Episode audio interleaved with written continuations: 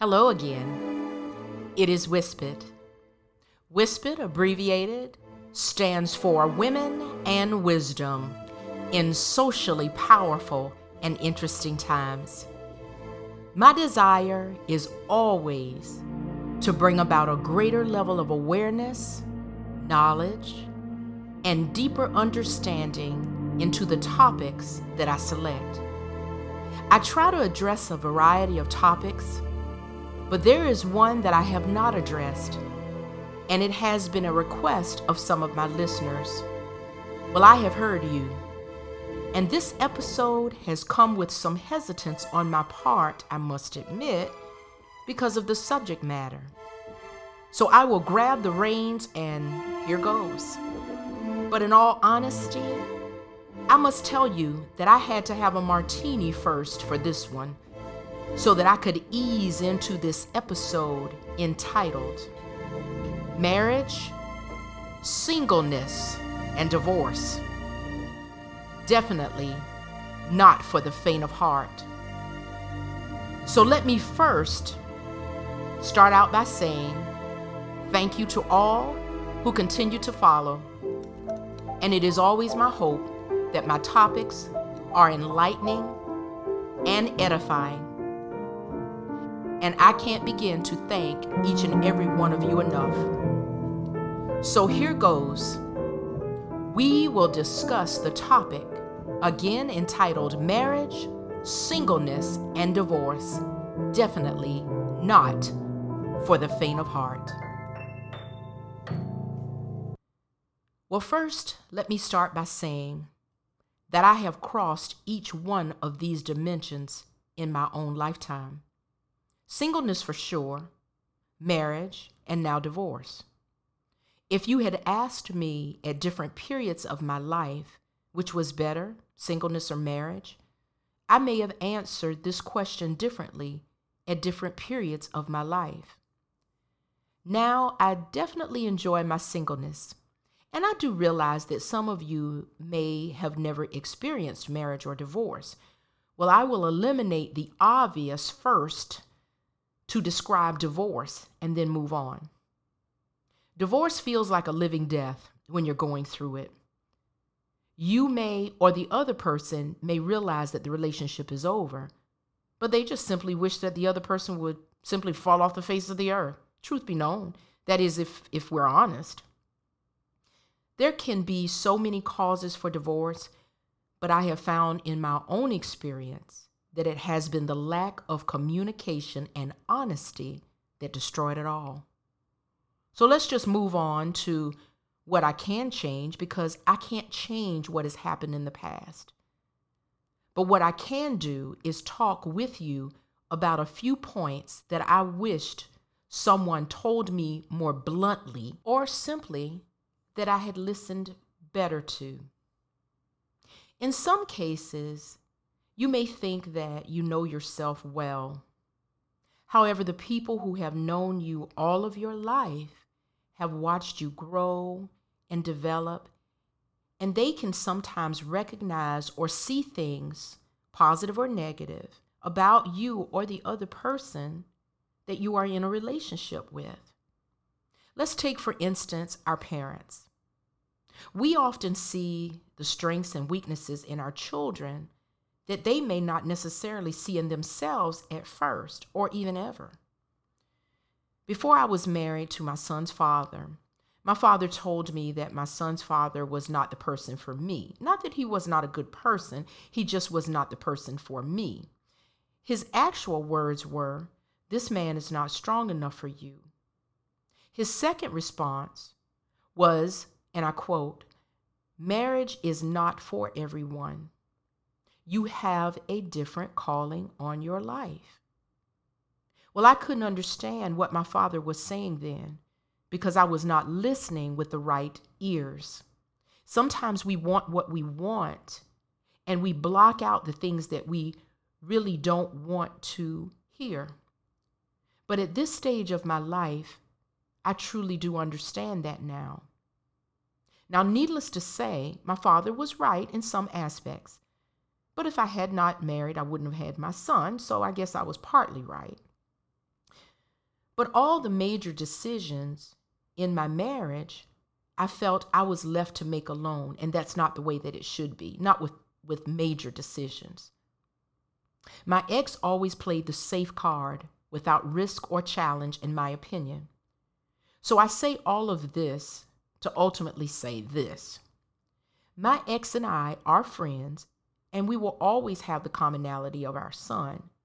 But here are a few things that I have learned along my journey of life.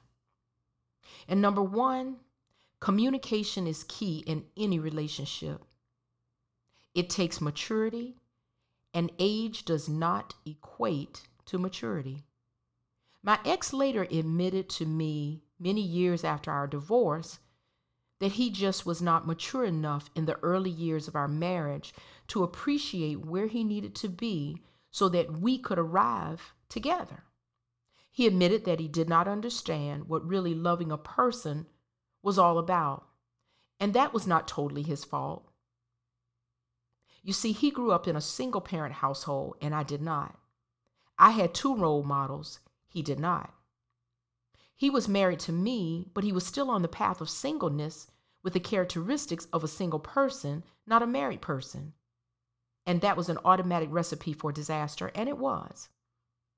We talked, but we were not listening. Second point, you have to have a plan of how you're going to arrive and what you're going to do once you get there. There must be full acceptance of who another person is, not what you want them to be. You see, sometimes people enter into relationships for what they want, not what they see. So, the most important question to ask yourself is Do I really love this person? Or is it some facade of who I think this person is? Well, uh, my kids will have all the attributes that I want them to have. Genetically, if I marry this person, I'll have the lifestyle I want. They can improve my lot in life, etc., etc., etc. All the wrong reasons to replace really loving someone.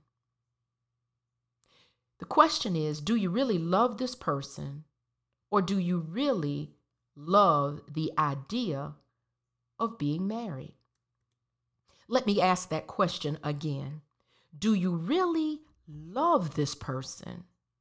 Or do you love the idea of being married? What is this person's financial viewpoint? Are they a spender? Are they a saver? That's important. You see, love and control also are two different things. Controlling someone is not loving them. Controlling a situation or person for a period of time might make you feel as though you are sitting in that driver's seat. You're not, because eventually it will bring about a very disastrous result. And then there are those who are married to everything but you friends, habits, hobbies, etc. And in marriage, there has got to be respect, honesty, and love. And I would like to use an example of what I think marriage should definitely not be. Okay? Do you ever notice that when you go out to dinner, that there are people who are always taking pictures of their food to post on Instagram or Facebook or whatever? In other words, they're taking a picture of an image. Okay? Just follow me here just briefly. The meal looks pretty, everything's in the right place, and it probably tastes good at first. But too much of this and a little too much of that, and now you have indigestion for the rest of your life. Everything turns into acid reflux. And one thing about bad relationships they not only give you indigestion and acid reflux, but they also are the same for the people that have to live through it with you when it's not a good mix. So if you've never been married and you think that your biological clock is ticking, please don't equate not ever being married to failure. It is not. Sometimes it might represent truth that you've been willing to not settle for the idea of simply being married. Don't look at this as a weakness because it could be looked at as a strength. You didn't settle. And I'm not set- saying that, you know, people who have gotten married settled. That's not what I'm saying. What I am saying is that if you know in your heart, your mind, and your spirit that the choice that you're about to make is not a good one, and you go through with it knowing that it is not, then you settled. Well, as most of you are probably aware at this point, I love to end on a positive note. So I will give you an example of something I recently watched on YouTube that I thought was absolutely fabulous and a beautiful example of what I think marriage should be like. When you have time, pull up the YouTube video of James Brown and the opera singer Pavarotti, P A V A R O T T I, singing It's a Man's World. Please don't equate that I'm trying to say that these two need to be married. Just simply follow the analogy here. This video will send chills down your spine. The music is so powerful and the singing is just so extreme that it will take your breath away. And this concert was done many years ago. Two people from two different backgrounds with the same goal in mind and appreciating the differences that both singers bring to the stage for a very explosive performance. Trust me, whether you are a music lover or not, you will be touched and never the same. They bring positivity and power to the stage with excellence and a lasting imprint on the mind. And this is what a good marriage should be like, at least for me. The musical synergy should be able to bring power and positivity to the stage with excellence and a lasting imprint of positivity for a lifetime. Please check out this video. It will not disappoint. So until next time, this is WISPIT. WISPIT abbreviated stands for Women and Wisdom in Socially Powerful and Interesting Times. And please feel free to follow me on Instagram at AR That is A R W I S P I T. Thank you.